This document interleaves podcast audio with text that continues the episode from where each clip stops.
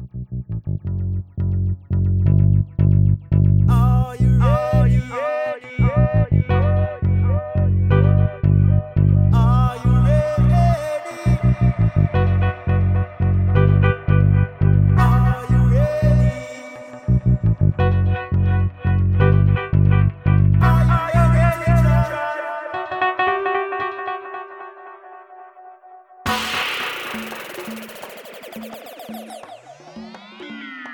Ready for some football? Yes, we are all ready for some XFL football.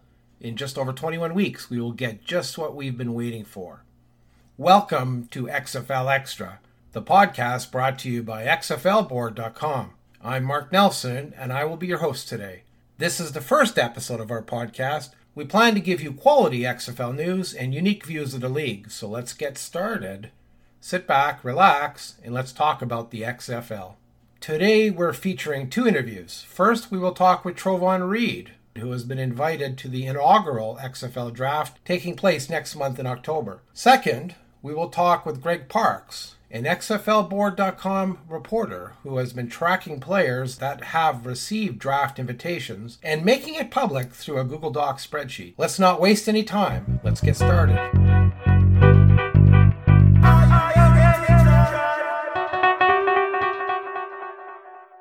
We'd like to welcome Trovon Reed to the podcast. He played his college ball in Auburn and was an undrafted free agent when he went on to a few NFL rosters, including the Seahawks, Rams, Dolphins, Chargers, and 49ers. Now he has been invited to the XFL draft. Welcome, Trovon. Yes, sir. How you doing today, boss? Thank you for having me. Well, it's it's great to have you here. So you grew up in Louisiana, right? Yes, sir. Born and raised Thibodaux, Louisiana. Thibodaux, Louisiana. So is it true that June 29th is Trovon Reed Day in Thibodaux, Louisiana? Yes, sir. So what kind of uh, things do they do that day? Um, right. I mean, this year going to be the first year for. Uh, last year is my celebrity basketball game. is a charity event I do to uh, assist single mothers and uh, cancer patients before and after treatment. That my foundation is for. Uh, I lost my mom to cancer when I was 17 years old, and it's always something I want to do. And now that I have the platform to do it, I'm doing it. Well, that sounds uh, very uh, honorable way to, to honor your mother. Um, it's nice to hear that. Uh, you attended Thibodaux High School and you graduated in 2010. And I see you were a high school All American. Yes, sir. Army All American. Right. And so that's where you fell in love with the game of football, obviously. Yes, sir. Uh, I I always had love. I was a basketball guy. I thought I was gonna be a hooper. I stopped growing, so I was like, you know what, football might be my thing. So I excelled in football. So after high school, you played for Auburn, Yes, sir. And you were initially a wide receiver. Yes, sir. Wide receiver slash uh, quarterback. Oh, and then and then after and then when you get to the, your senior year, you switched to defensive back. Is that how it went? Ye- Yes, sir. Switched. My, And- yep, switched my senior year. How did you come about to that decision? Uh, I I played corner in the All American game, and I always wanted to play it. It's just that here they needed me on offense. So once we got enough guys, you know, that could fill in the void, fill in the spots, I was like, Coach, man, let me go to corner. I can help those guys out.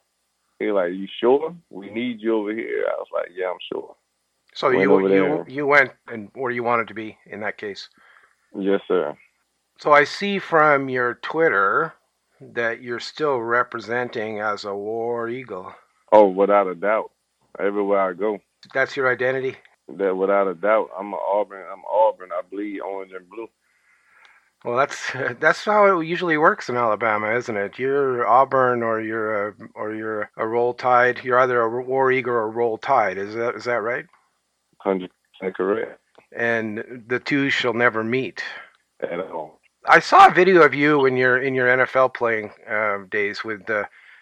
You're playing with the Chargers against the Panthers, and you caught an interception in the red zone and ran it all the way back to the house for six points. what is it like to make a play like that? I mean, it's a blessing, man. It's, it's a dream come true. It's, um, it's everything you work for, to be honest. So sometimes it don't. When you work so hard, some of the things you do may surprise others, but it don't surprise you because you know the work you put in. You know they only see those plays, but they don't see the thousand reps you took to make that same play. You know, and it, it is all worth it at the end.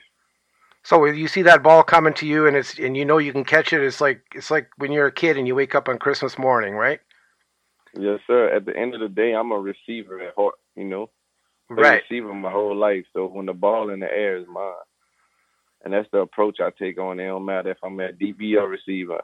That's how I feel. That's how I'm. A, that's why my ball skills are how they are. I, I play like a receiver on the defensive side of the ball. You go from DB to receiver in a split second, and then you just just take up the field. Yes, sir. Just that fast.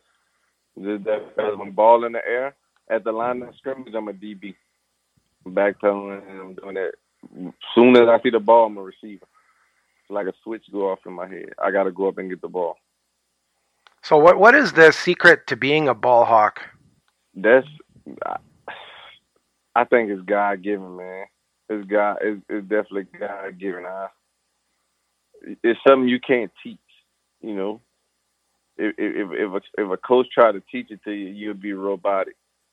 You know, uh, like for example, Tyrann Mathieu in the in the NFL, like you can't teach the things he do. You can't teach the way he get the ball. You just got to go out there and let that guy play football, and that's kind of how I am. I just I just play football. I play within the rules. I listen to my coach, and I just go out there and I play my game. And that's So you either you either I'm got it or you or you, you either got it or you don't got it. and that's it. Hundred percent fact. So do you uh, do something like watch the receiver's eyes or the quarterback's eyes? I mean, you must be doing all that while you're watching for the pass. Oh yeah, I um, I mean, I got, I got, I got a few different techniques. You know, you can't, you can't spill out all the beans, but I have a few different techniques that I use to separate myself from a lot of, a lot of other guys. Not saying that I'm way better than a lot of other guys, but if I had to bet, I'd bet on myself anytime. So uh, you played for Birmingham Iron in the Alliance of American Football. Correct. Um, and there was there were some other guys from Auburn on that squad, weren't there? Yes, sir. We was deep out there. So that must have been nice to be back with some of the guys you played with in college. Oh man, it was nice. We had, a, we had a blast, man. I wish that league was still going. To be honest. A lot of people would agree with you that they wish that league was still going. Uh, it was a good league, and Birmingham was headed to the playoffs uh, at the time when it folded. You must your squad must have been doing something right. Right, man. We was headed to the playoffs. It was just getting good, and boom, it ended like that. But it's okay. So it, All me and all my boys will get back together. basically, the boys are all looking for a football job now, more or less. I'm sure. I I have a few of them that's in the league, but you know, but yeah, most of us just looking looking for another opportunity.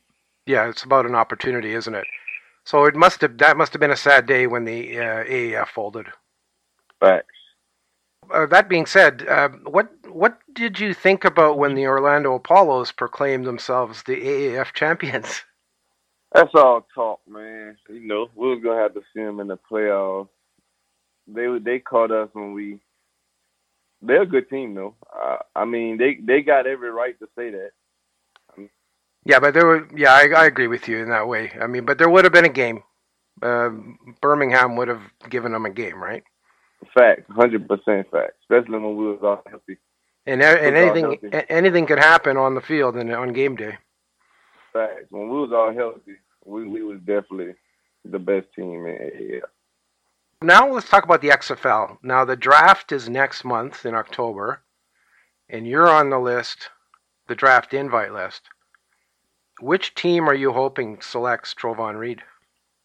To be honest, I don't know about any of the teams, so wherever I go, I, I'm gonna be happy. I'm gonna be ready. They're gonna get an electron player. They're gonna get somebody who's still hungry. They're gonna get a veteran who knows the game of football. They're gonna get who who's, So you're you're who's saying hungry. they're going to get they're gonna no matter which team selects you, they're going to get a good guy. Facts. Now, uh, how do you stay in shape? Like, what is your recipe for staying in shape? I work out almost every day. You know, you don't want to overwork yourself, so you kind of tone it down, and then like two months. This, this my this my recipe.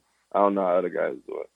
I make sure I give me a good cardio session in every day, a good weightlifting session, but it don't be too too hard. But when I get two months out from my season, that's when I pick it up, so I can get my body prepared to, for combat. Right now, I'm just staying in shape just in case. You never know. An NFL team might call. I got to be ready. So I got to stay ready. You know, I got to stay sharp. I got to keep my feet sharp, keep everything sharp. You know, and I mean, you never know, man. This I was in this position before, and boom, I got a call. Like, we need you to come play. I'm like, I'm on my way.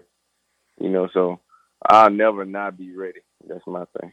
That's a good point. Uh, that you're you've been you've been there before. You know you know the situation that you could get the call at any time.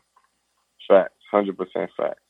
There's definitely a chance you can work your way back to the NFL. Oh yeah, without a doubt. I still got NFL life, man. And you've got you've got to always have that part of your plan. Fact.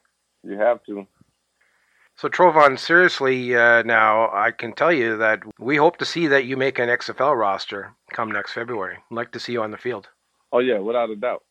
Well, I'd like to thank you for coming out today and joining our podcast, and it's much appreciated. And you know, this is our first podcast, so there's another feather in your cap. You were on our first podcast. And uh, I want to point out that people can hit you up on Twitter at Trovon Reed or on your website, trovonreed.net. Is that right? 100% correct. So they should all check out your website and follow you on Twitter and, and keep tabs on how Trovon Reed's doing in his career. Yes, sir. Is there anything else you'd like to add? That's it, boss. Thank you for the interview. Hey, awesome. This was great. And uh, I'd like to say that was Trovon Reed. If all goes well, he'll soon be drafted into the XFL for their inaugural season.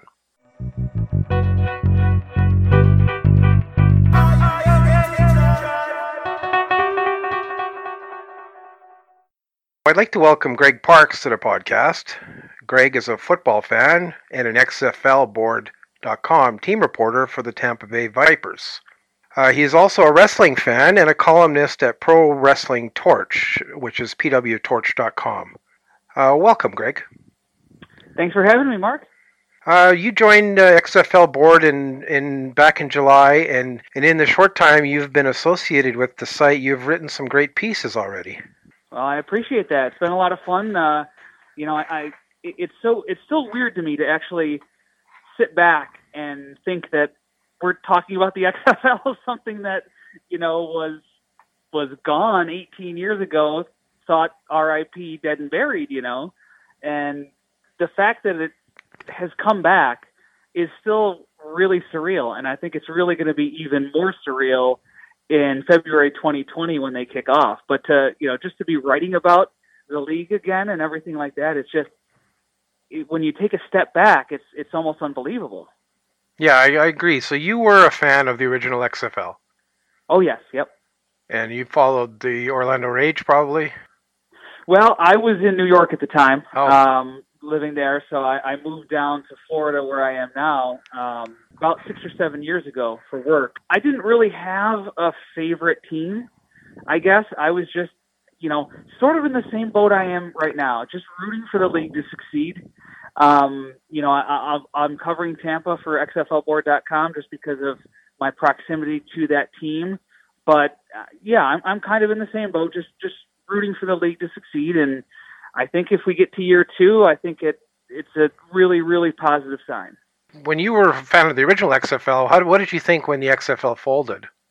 Man, um, I think probably heartbroken is a little too strong of a term, but it was, you know, it was along those lines. I, I thought that, you know, I was a sophomore in high school, so I was not by any means a football snob. And I remember very clearly watching that first game, uh, Las Vegas and, and the Hitmen.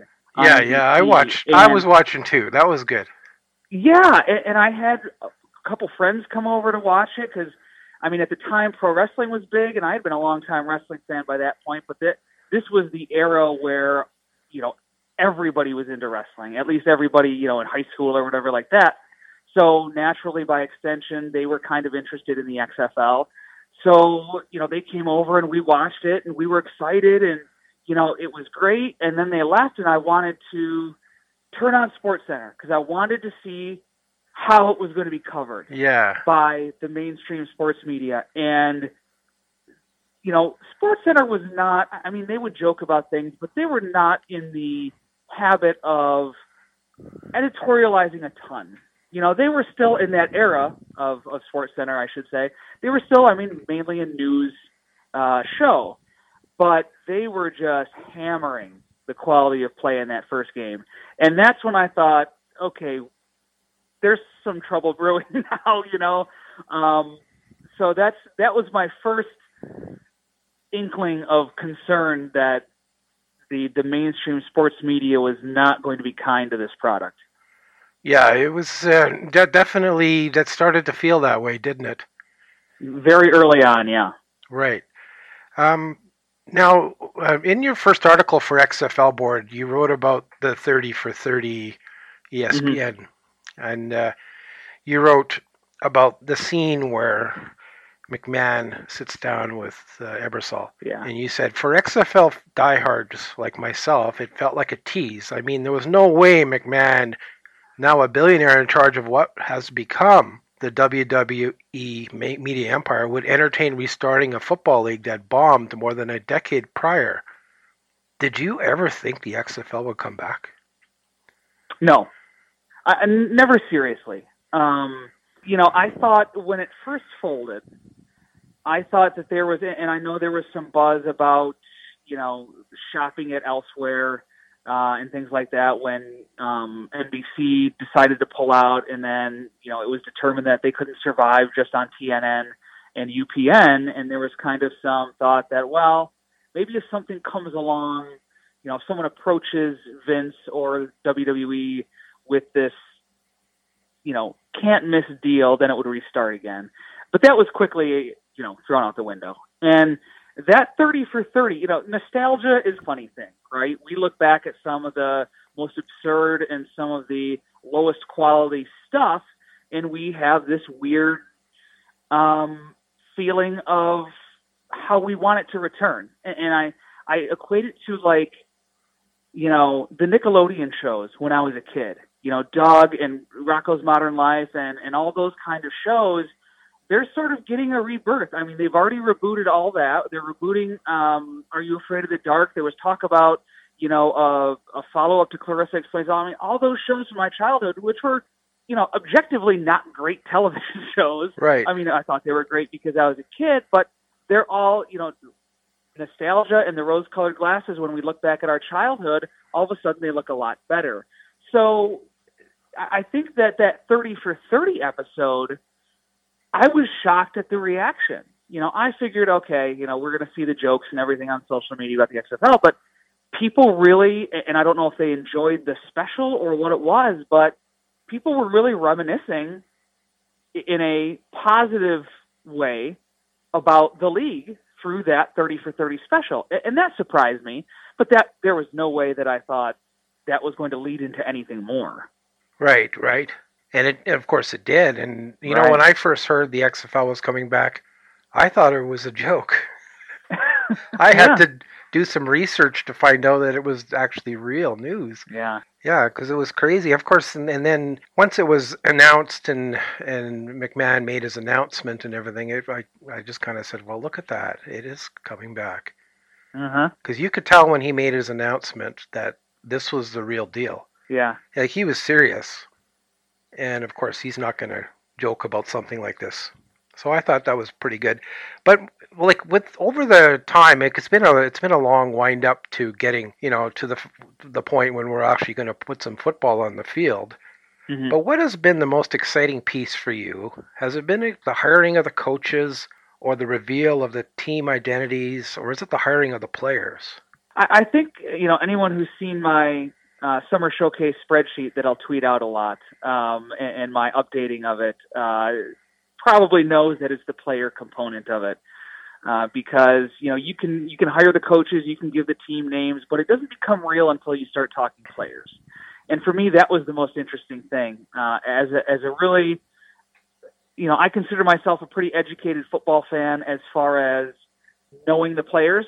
Um, I'm a huge NFL draft nerd. I'll do a seven seven round mock draft every year, so I pay attention to you know the deep college rosters um, the, the draft season and you know the sleepers from the small schools and things like that. And you know I'm I'm pretty well versed in in NFL rosters one through 53, so I can understand that that a lot of people kind of looked at those summer showcase rosters and, and probably didn't recognize a lot of names. And that's again that's understandable. But for me, you know, I, I recognize so many of them, and it, that's where that's where it became real for me, and that's where it became interesting enough for me to want to put together that that Google Docs that I've you know been putting together since the the showcases started, keeping track of who appeared at the showcases, keeping track of who's received XFL draft invites, and and who uh, from the showcases has been signed to NFL training camp rosters over the summer. I find that whole process very interesting, and I think a lot of it too is just the unknown. I think there's still a lot about the XFL draft and the player contracts that we don't know a lot about. So it's it's kind of fun to speculate just because there's there's so many different options on the table and you know the XFL may have decided on on where, what direction they're headed they just haven't released that information. I mean we know that they've signed Landry Jones to a tier 1 contract um, but there's there's still a lot of mystery surrounding that. So that lends itself to a lot of discussion and, and theories. Yeah, exactly. And of course, Landry Jones is the only one we know that has Yeah. a contract right now. And you're right about the speculation. I mean, uh, all you have to do is go online to see it. And you, of course, you maintain a spreadsheet. Uh, right now, it's on Google Docs, and it lists right now it lists over 140 players who have been invited Mhm. to be part of the draft in October. And uh, I just wanted to point out if anyone's interested in viewing the list, they should just look up your Twitter at Yep. Greg M Parks, Yep. and because you tweet out links to the list whenever you've updated it. Yeah, it's it's uh, pinned to my profile, so you don't have to you don't have to go very far through my tweets to find it. I've got it right there. I usually pin the latest update that I tweet out. Right. I, I think a lot of people appreciate what you're doing there, and uh, I think they're they're following that list quite closely. And of course, players are following it too. Uh, uh, how do they? How do they? If they're not on the list, do they just should they just send you a tweet and say add me or? Yeah, I, I've gotten quite a few direct messages through Twitter. I've opened my DMs to, to anyone, so the, you know they're not set to private. I don't have to follow you. You don't have to follow me to DM Right. me. So I've had players DM me. I've had agents DM me uh, about um, you know so and so got an invite, or you know somebody will send me a screenshot of their invite, and I'll add them to the list. And I've you know I've been able to add a lot of players that way. Obviously, um, a lot of players will tweet out their invite.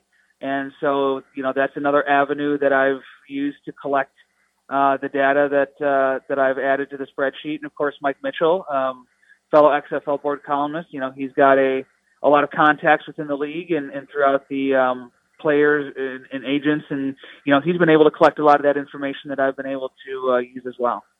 Well, that's great. I think people really appreciate that. And if anyone has missed it, it's just look up Greg M Parks on Twitter and they'll find it. Now they've, like I said, they've only officially signed one player, and we're kind of anticipating they're going to sign more players. When do you think that may happen? Yeah, that's that's a good question. I mean, the timeline is really interesting because we're you know coming up on a month ish away from the draft. Right. Um, you would think that, and, and so much of it is we don't we don't know the XFL draft process. You know, there's been rumors of you know quarterbacks or tier one quarterbacks or tier one players will be separate from the general draft. They may do segments of positional uh, positional segments within the draft. That's been tossed out there as speculation as well. Um, you know, so I, I don't I don't really know what to expect as far as that goes. Uh, there are a lot of players I think who were cut from NFL camps just last week, who maybe are hoping to get a few tryouts and, and maybe get signed to practice squads with the NFL, and they may be hesitant to sign any kind of contract right now. They may say, okay, you know, I'll go through the process of confirming an invite to the draft that I get, and I'll be a part of the draft process, but during that time, I'll still be working out for teams and will still be basically on the market and available for NFL teams if they want to sign. So I think it sounds like the majority of players uh, will sign if they are drafted after the draft. Uh, I don't think we're going to see a ton of players signed before that, just so that they have still have their options open when it comes to the NFL. So the the signing of Landry Jones was uh, part, um, maybe a little bit of a publicity uh, Mm-hmm. stint to to show that they're serious about signing quality players. Maybe. Yeah, and I think that the tier one players, uh, whether they're quarterbacks or not, we're still not even really clear on, on if that's the case, but I'm sure that they would want to get all those tier one quarterbacks signed before the draft. Um, but again, that's speculation on my part. There's still a, a lot of unknowns about the process. Right. Right. Uh, yeah. You do you remember the XFL draft and the first XFL? I'm sure you do. actually. Do you remember who was drafted first? Yeah, Scott Milanovich. Exactly. the LA Xtreme, and he ended up being the backup to Tommy Maddox, right? Right, The, of course, yeah. Yeah. Well, what's funny about that is Yeah. and it's just it's weird how this is going to come full circle. But uh, like I said, I was a sophomore in high school at the time, and the XFL draft was like uh, middle of the week. I don't know if it's a Tuesday or something like that. Yeah. I remember that. That's But- right. I faked being sick Yeah. so that I could stay home Yeah. and yeah. follow the draft because it was online and. You know, this was still in the era of I think we still had dial-up, so you had to refresh the page every few minutes Yeah. to update the draft and everything Yeah. like that. Yeah. There was But a I lot of that going on.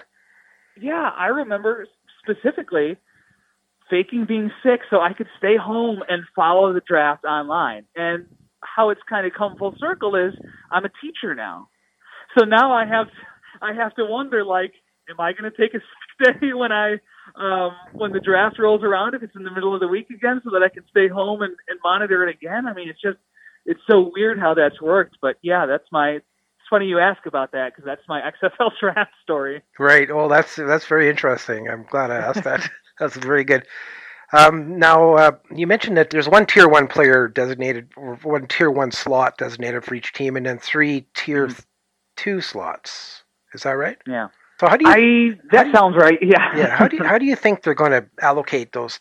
Like, are the tier one slots going to be all quarterbacks?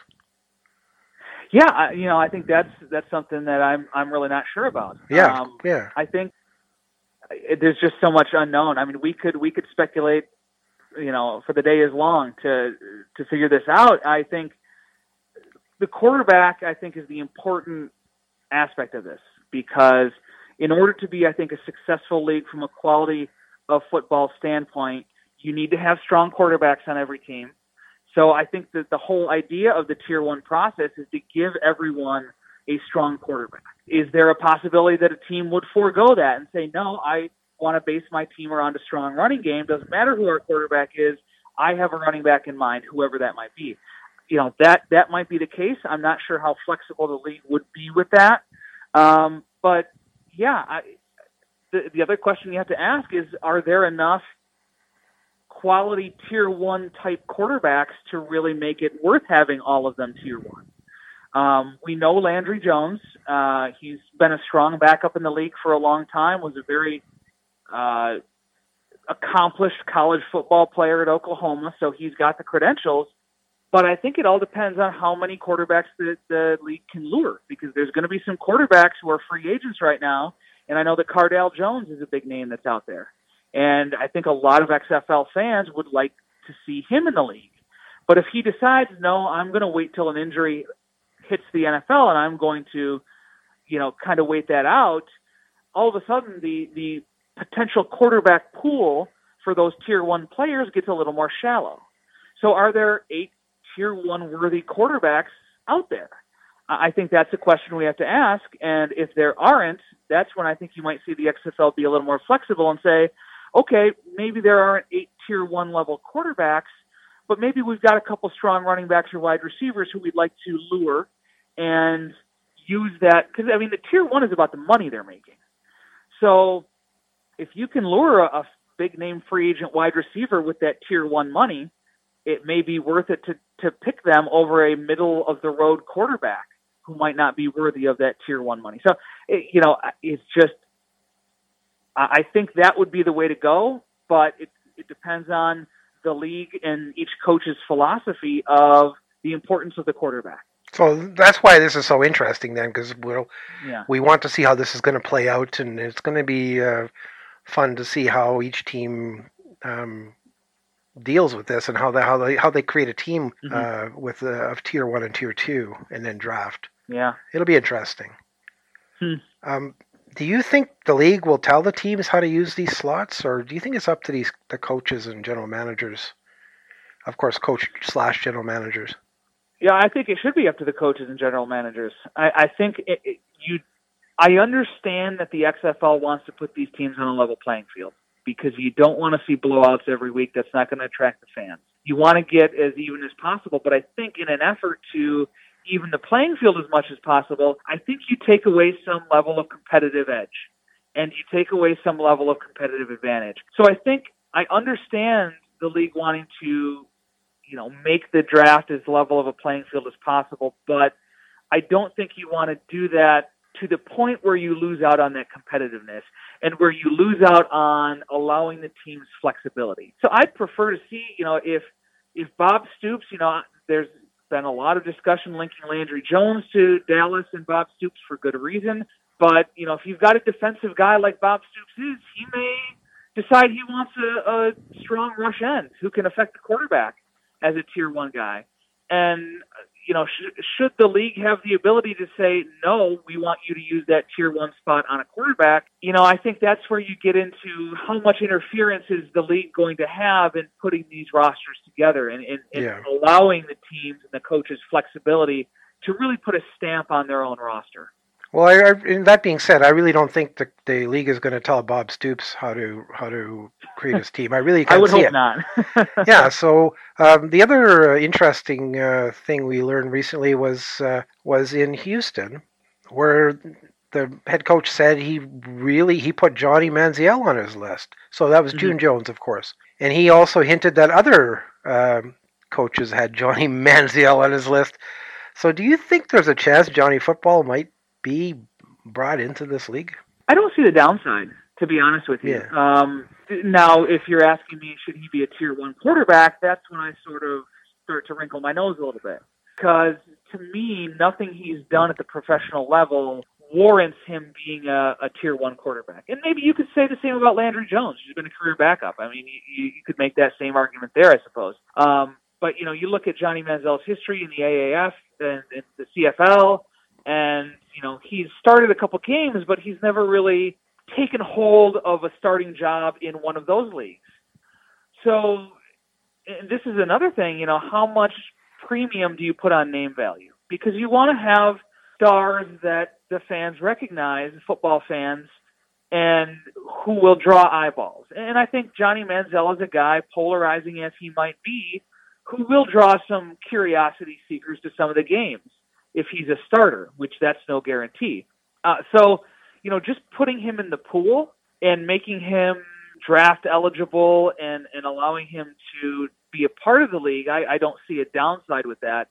But I think when you start putting him on a pedestal, um, that's when you you you run the risk of prioritizing name value and prioritizing the press that the league might get for that over the quality of play, and that's a dangerous rope to tight walk. Yeah, of course. You'd have to have the quality of play.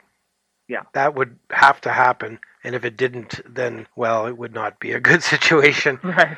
Um, We've seen what happens with that. well, you know, when Johnny Manziel, when Johnny Football started at, in the CFL, I was, I did watch the game, the first game he played, and that he actually started in. And yeah, a lot of people did. They tuned in to check that out and uh, see what kind of um, either miracle or debacle they would see. and of course, his Right. first game that he started, he didn't do very well, which is probably expected when you think about it. So with the XFL, I'm sure you'll get the same reaction, uh, but he would have to perform. hmm Yeah, and, and uh, even if he's a tier one quarterback, I don't know that that would guarantee him a starting spot. I think that, uh, you know, competition should be, you know, and this is again totally up to the coaches, but you would think that competition would be open at, at every position for the starting spot. So you may come in as a tier one quarterback, but you still got to win the job. Um, and I think that's how every head coach should approach the uh, the preseason and, and the training camps. Right. So uh, I'm going to change gears a little bit. Now, so you recently wrote a very informative piece for XFL Board that included your thoughts about the team names the XFL Mhm. chose, and this was your piece was based on the the other team names the league registered for the and they registered five different names for each team. Isn't it surprising how they registered so many names? this this process I, I got to confess while I'm you know knee deep in players and I could tell you you know who so and so played for you know the process of coming up with names for teams and trademarking them I'm a bit in the dark on that kind of thing so I don't know if this is par for the course for previous sports leagues. I didn't follow the AAF all that closely as far as you know what they did when they came up with team names or what expansion teams how they operate. Um, you know so this this may be the norm. This may be unusual. I, I really can't speak to that. But I think the interesting thing was that you know they were eventually found and made public not necessarily by the league but by a search um, so yeah eh, that was that was the interesting part to me Right, and that that, that they were there, that Yeah. they, yeah, that they existed. Because you know we did hear a f- couple of rumors about the the Washington team being named the DC Defenders, which turned out to be true, and there was rumors about the Vipers name, but it was attached to Houston for some reason. Mhm. So it was a it was kind of a wild rumor. Both of those were wild rumors, and it was, turned out there was truth to both of them. But there was no leakage of anything else. Uh, but since since those two names leaked out, you wonder why there was even registered of four other names for each of those teams, since they seems they had decided on those names. But we'll never know. Yeah. I mean it, it's interesting. Uh, I don't know if you could ever get someone in the league office on the record to explain, you know, what the process was like. I think that'd be a really interesting conversation to have, um, as far as what the process was, who was involved in the process. You know, um, for for not only coming up with the names, but coming up with the, the logos and the color schemes as well. I think that'd be a, Yeah. a really interesting uh, discussion. Well, I'd, I'd like to have that discussion with somebody about the logos uh, with the league. Um, I'm try, actually trying to get get someone to talk to me about that. I, and one thing I always wondered, because it, it took so long for the names to be released, I always wondered if maybe Vince Yeah. McMahon had some sort of veto power on them, and he was exercising it in some way. Right. Yeah, that's uh, you know that's the uh, sixty-four thousand dollar question is Vince McMahon and what his role not only is but will be going forward. Um, we know that he's the the money man. We know how involved and how much of a presence he was during the league in 2001. Um, he was at the first game. He did the press conference where you know he had that trademark Vince McMahon bluster about what the league was going to be uh, the the famous halftime show skit. He was involved in that. He did the the famous interview with Bob Costas, where he or was it was it Costas or I think it was Costas, where I mean he got all riled up at, at Bob Costas. Yeah, it was Costas. Yeah. the league and everything like that. So, you know, those were that was a different Vince McMahon. Um, same in a lot of ways, but he's aged quite a bit since then. I, I don't know that he has the um, the same rancor in him that he did back in 2001. We've we've seen him at this point, you know, take a really big step back. He was on that first uh, you know introduction that you talked about when he uh, brought the league back, and right. we haven't seen him since then. And I think that's to me that was one of the more surprising things about the reveal of the team names was that Vince didn't make an appearance. You know, he may have been there in some capacity, but he wasn't on camera. He let Oliver Luck handle that. And I think right. the more Vince stays in the background, uh, the better off the league is going to be. Because I don't think you want to constantly remind people that, you know, Vince McMahon, who was the head of the league in 2001 when it was this spectacular failure, is is in charge of this league again. I think you want to make Oliver Luck, who has unblemished sports credentials as far as what he's done in, in collegiate athletics with the NFL Europe and, and all that kind of stuff. I think you want to make him front and center the not so much maybe the face of the league, maybe at this stage of the game, yes, but you want to make him the person, you know, all, all roads run through him, so to speak, Right, when it right. comes to the league. And I think, you know, what role Vince has in the day-to-day operations or when the league starts play week to week, what's his role going to be? How visible is he going to be? Um, that's really something that's going to be interesting to track in the coming months. Right, right. So that, that's a real smart move to keep Vince out of the proceedings and have Oliver Luck. And that's hard to do. You know, when he's got his money involved in something, he wants a, a big say and he wants to be front and center with that. And this is a very un-Vince like move so far that we've seen yeah. uh, with the handling of the XFL. Yeah. So you remember when the XFL one uh, debuted? I mean, we talked about that, and you saw the game, and you remember what Vince McMahon said when he went on the field, right? Oh yeah, in his This is yeah, in his gravelly voice. XFL. And you know, weird as it may seem, I'd like to see him do it again. yeah. I'd Uh, like to see him do it. Yeah. I, I think that would be a great, and I know I, I'm as much as I enjoyed the first XFL, I completely understand why Oliver Luck and everybody else is running, fleeing from any comparisons to the XFL 2001. So, you know, I, it, it's kind of a pipe dream that that would happen because I think that's drawing more of a parallel to the 2001 league than this um, than this league wants to. But there's a real big part of me that would like to see Vince walk out onto the field again and, and bellow that out one more time. Yeah. Yeah. I, I don't think it's going to happen. Maybe it will. No, But but you know what? I think he, if it did happen, he deserves it. Obviously. Yeah. Yep. I mean, they're spending his money. So a uh, lot of it. yeah, there's a lot of it going in there. So did you see who won our XFL logo bracket on XFLboard.com? I believe I just was on there. I think it was St. Louis, correct? Yeah, the St. Yeah. Louis Battlehawks won the bracket, and every matchup they went in, they the voting was was mad for the Battlehawks. Huh. Like they seem to have an army of fans, and I see. I manage the website, of course, so I went in and looked to see who was voting and tried to see whether somebody was stacking the ballot box, and it didn't really look like it. It seemed pretty be a lot of different people voting in there, different browsers, different IPs. Uh, It Mhm. was yeah, there was a lot of them voting for St. Louis, so they won hands down.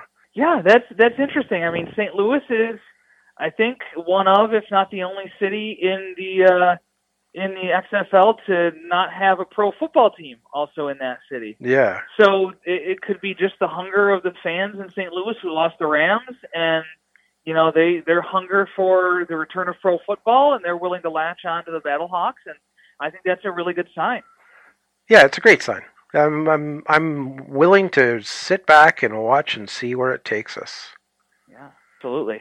Well, that's great, uh, Greg. Uh, I'd like to thank you for joining us today. Yeah. And uh, I know we will be calling you in uh, future podcasts because we just love your football insight.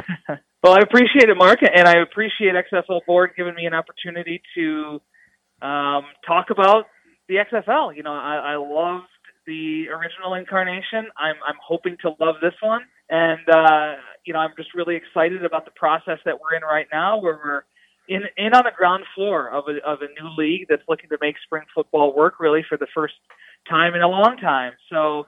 Um, there's just so much to talk about, so much to think about, and I appreciate you giving me the platform to um, give my thoughts. Great. Well, that's excellent. So, just to recap, people can find you on xflboard.com or pwtorch.com, right?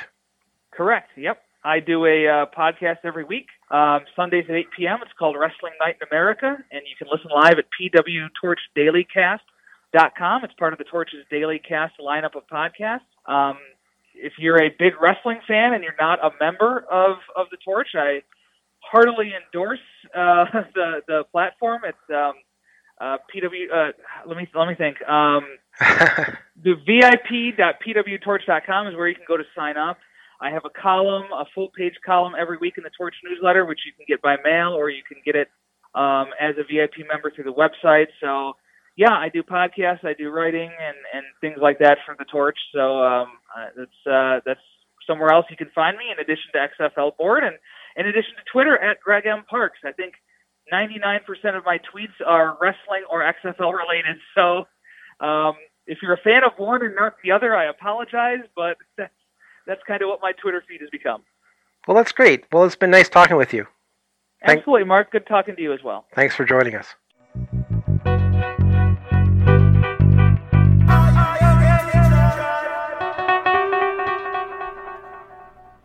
Thanks again to our guests, Trovon Reed and Greg Parks. I think it's interesting how Greg referred to quarterbacks like Cardale Jones, waiting to see if there was interest from NFL teams. And then we actually saw the Seahawks sign him to their practice roster, which happened just after the interview was recorded. That's it for this podcast. This was your host, Mark Nelson, and I hope you enjoyed XFLboard.com's first podcast.